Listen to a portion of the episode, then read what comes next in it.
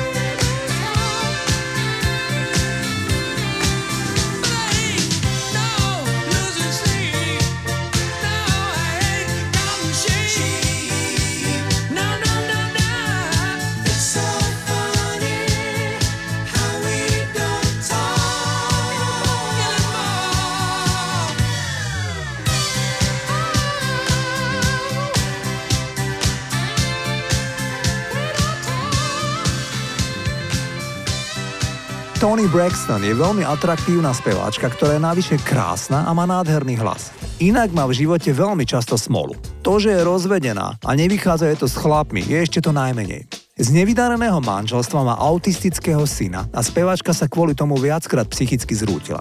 Sama speváčka trpí autoimunitným ochorením lupus, ktoré je vážne a speváčke údajne významne znižuje kvalitu života. Jej strýko na toto ochorenie dokonca zomrel.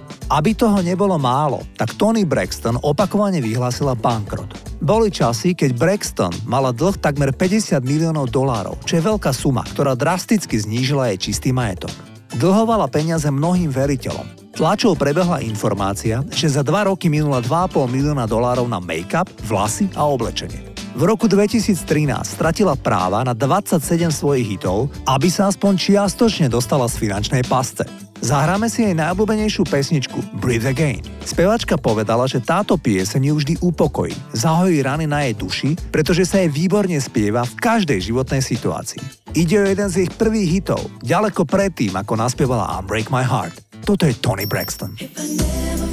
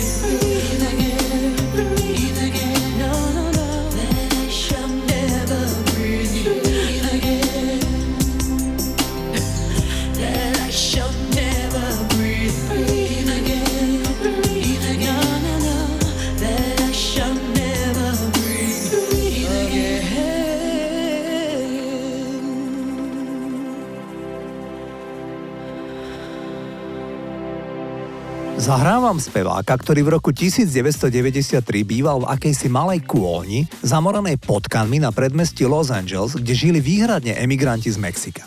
Ale o necelý rok mal hit, ktorý sa stal alternatívnou nahrávkou v roku 1994 a single mal miliónové predaje. Stojí za ním chlapík, ktorý vystupuje pod prezývkou Back. Jeho mama bola, a ešte snáď aj je, herečka nezávislých avantgardných filmov. Najviac sa preslavila rolou vo filme Prison Andyho Warhola. Beck nahral špecifický single s názvom Loser so skutočne nezvyčajným až bizarným textom. V nahrávke napríklad Beck spieva, alebo skôr repuje. Stánky s krmivom pre psov s pančuchovými nohavičkami. Keď šoférujete, vypnite svetla a zarate neutrál. Beck celú pesničku dokola opakuje, že je porazený, že je skratka loser.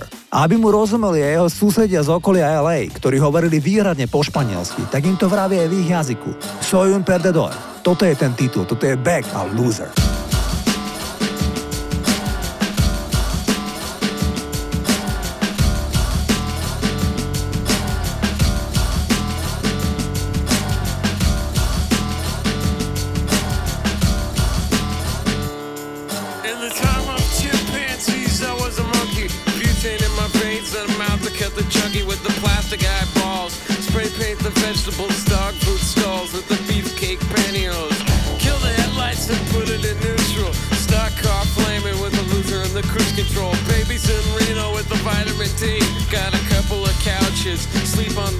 see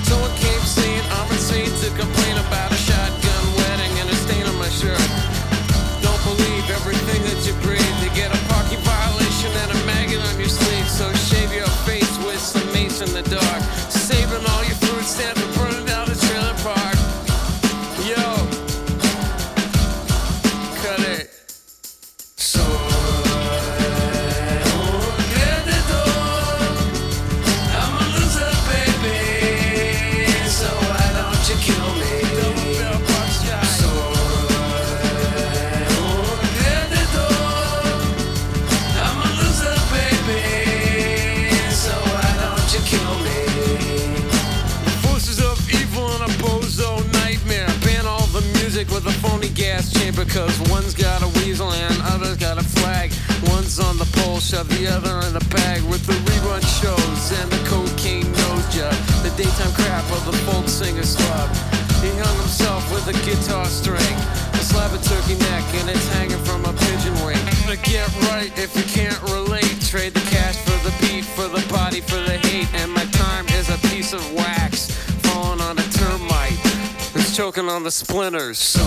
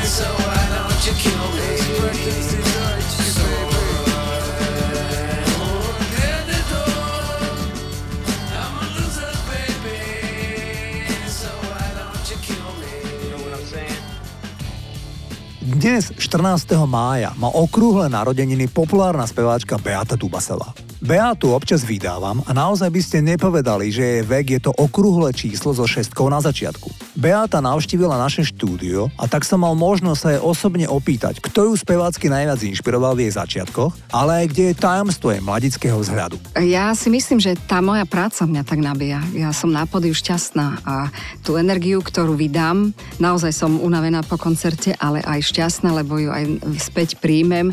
Vidím tých ľudí, že sa tešia a ja neviem, ja to tak nejak cítim, že ja mm, potrebujem ľuďom dať takú radosť, ako pocit, lebo život nie je ľahký a v dnešnej dobe určite nie. A ja som si povedala, že ja už nebudem mrchavé ťažoby veľmi spievať, že spríjemňovať ľuďom život. A tak to asi, asi v tom je. A takéto aj nastavenie mám. Ja si každý deň poviem, že prší, no a čo, tak prší, fajn, záhrada sa pokropí, alebo svieti slnko, Ježiš svieti slnko, idem na záhradu, vybehnem, niečo s kvetmi robím a ja si hľadám malé veci, také, ktoré ma potešia v ten deň. Časy dospievania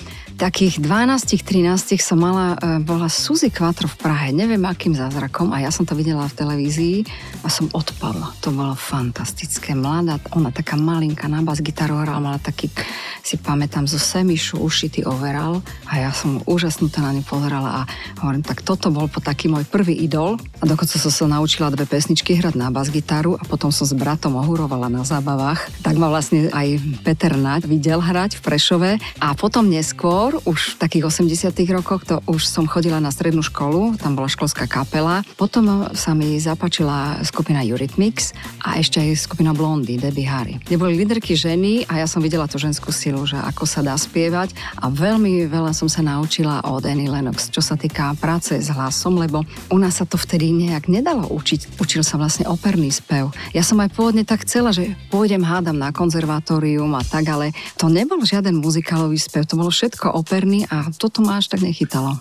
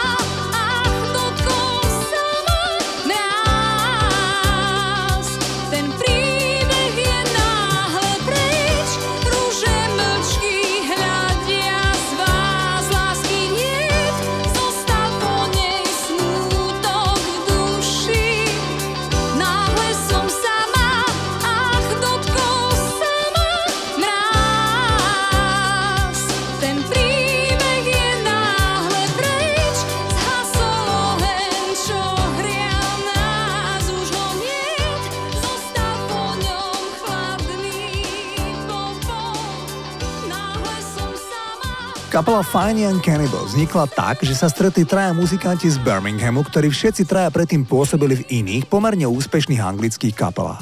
Keď sa dohodli, že to skúsia spolu, tak časopis Melody Maker s nimi urobil rozhovor. S prekvapením si uvedomili, že nemajú názov svojej kapely. Názov skupiny bol inšpirovaný filmom All the Fine Young Cannibals z roku 1960, hoci nikto z nich film v skutočnosti nevidel. Vybrali ho na mieste rozhovoru, ale išlo o čistú improvizáciu. A za jedným z ich prvých hitov je ťažko uveriteľný príbeh. Bas-gitarista David Steele tvrdil, že sa mu legenda Elvis Presley zjavila vo sne. Vo sne mu povedal, aby nahrali piesen Suspicious Minds a slúbil, že ak to urobí, piesen sa stane opäť hitom. Povedal to v rozhovore v roku 1986 pre časopis Scream. Čo môžeš urobiť? Nemôžeš odmietnúť kráľa. Ukončil styl slova o vzniku cover verzii Fine Young Cannibals, pôvodne veľkého hitu Elvisa Presleyho.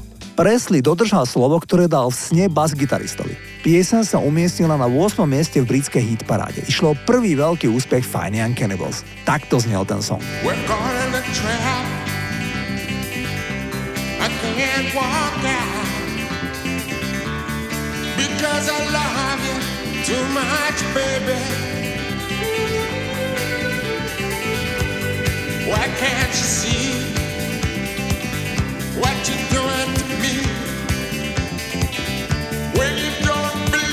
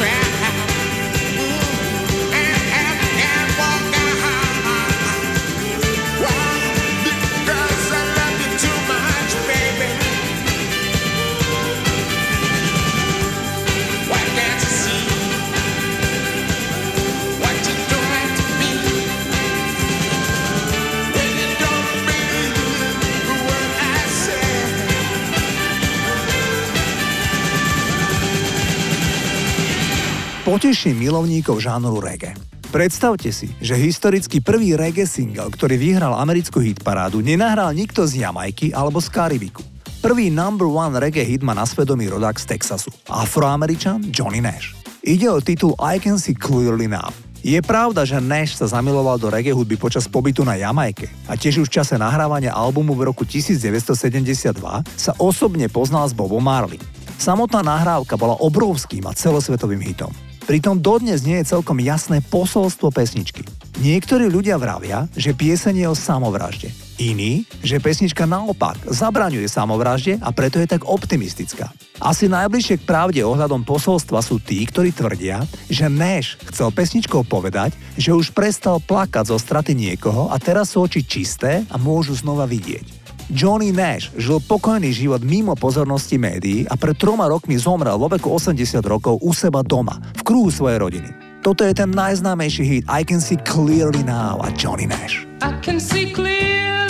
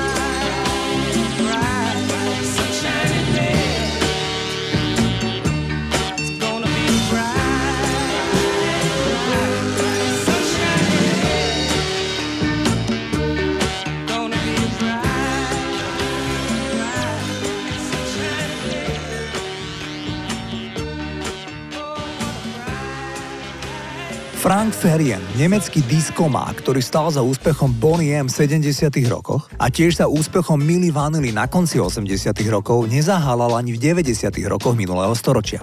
Po škandalóznom odhalení a zároveň konci dua Milli Vanilli v roku 1994 stal Ferien za projektom La Bouche. Opäť to vzniklo v Nemecku, veď kde inde. A opäť dal dohromady ľudí, ktorí s Nemeckom nemali nič spoločné. La Bouche boli duo Len McRae, čo bol Američan umiestnený na vojenskej základni v Nemecku, a Melanie Thornton.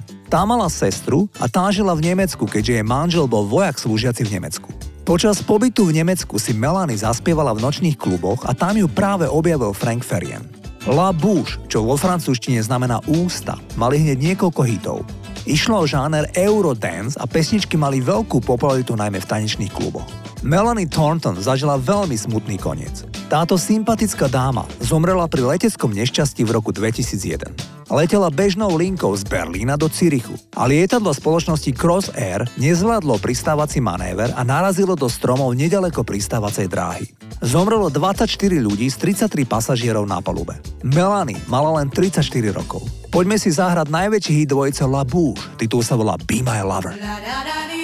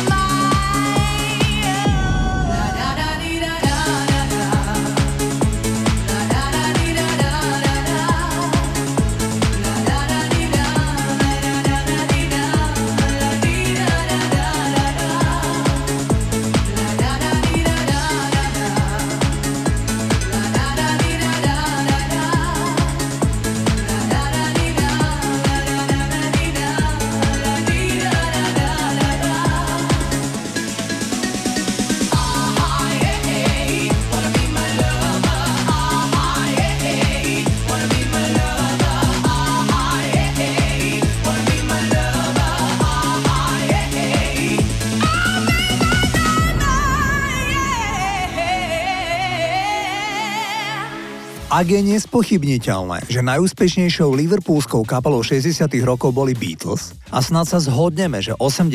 roky patrili v tomto meste kapele Frankie Goes to Hollywood, tak liverpoolská radnica uviedla do siene slávy aj najpopulárnejšieho mestského interpreta 70. rokov. Možno vás prekvapí, že ide o kapelu The Real Thing. The Real Thing mali number one hity a celosvetový úspech. Ide však o černožskú kapelu a tak je to trochu prekvapenie. Členovia Real Thing sú stále aktívni a dodnes žijú v meste Liverpool. Nedávno som si prečítal rozhovor so spevákom kapely, ktorý sa volá Chris Emu. Ten povedal, že Liverpool bol v 70. rokoch rasistický, ale ani nie tak medzi obyvateľmi, ako skôr v inštitúciách. Keď si prišiel na úrad a bol si černoch, tak bol problém. Nech už išlo o čokoľvek. Real Thing sa dlho nevedeli presadiť, až im začal pesničky produkovať Ken Gold, ten istý chlapík a Beloch, ktorý neskôr vytvoril veľké hity pre kapelu Delegation. Goldov hneď prvý titul napísaný pre The Real Thing sa stal jedným z najpredávanejších singlov celej éry 70 rokov na britských ostrovoch. Išlo o senzačný titul You to me are everything. Toto sú The Real Thing.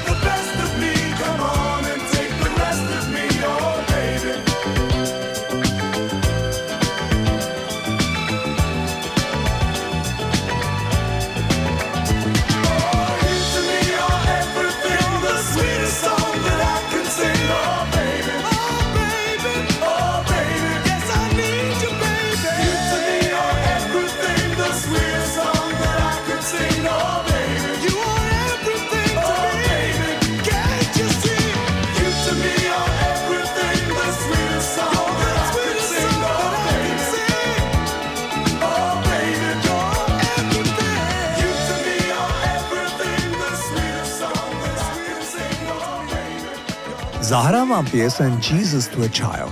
George Michael napísal túto piese na pamiatku svojho brazilského partnera Anselma Felepu, s ktorým sa stretol počas vystúpenia na festivale v Rio de Janeiro v roku 1991. Felepa zomrel len dva roky na to. Michael povedal, že nikdy necítil skutočnú lásku, kým nestretol Anselma. Preto túto pieseň, ale aj celý album Older venoval svojmu zosnulému milancovi. Po Michaelovej smrti v roku 2016 Esther Ransen, zakladateľka charitatívnej organizácie Childline, prezradila, že Michael tajne daroval všetky honoráre zo singla na charitu. Povedala, George nám svojou štedrosťou pomohol osloviť 100 tisíce detí. Párkrát som sa s ním stretla. Oslovil on nás, namiesto toho, aby sme my k nemu prišli prosiť o milodar. Ale bol to veľmi osobný dar. Spevák nechcel, aby sa o tom vedelo, alebo aby to bolo súčasťou jeho imidžu. Aj takýto úžasne nezištný bol George Michael. Toto je nahrávka Jesus to a Child. Kindness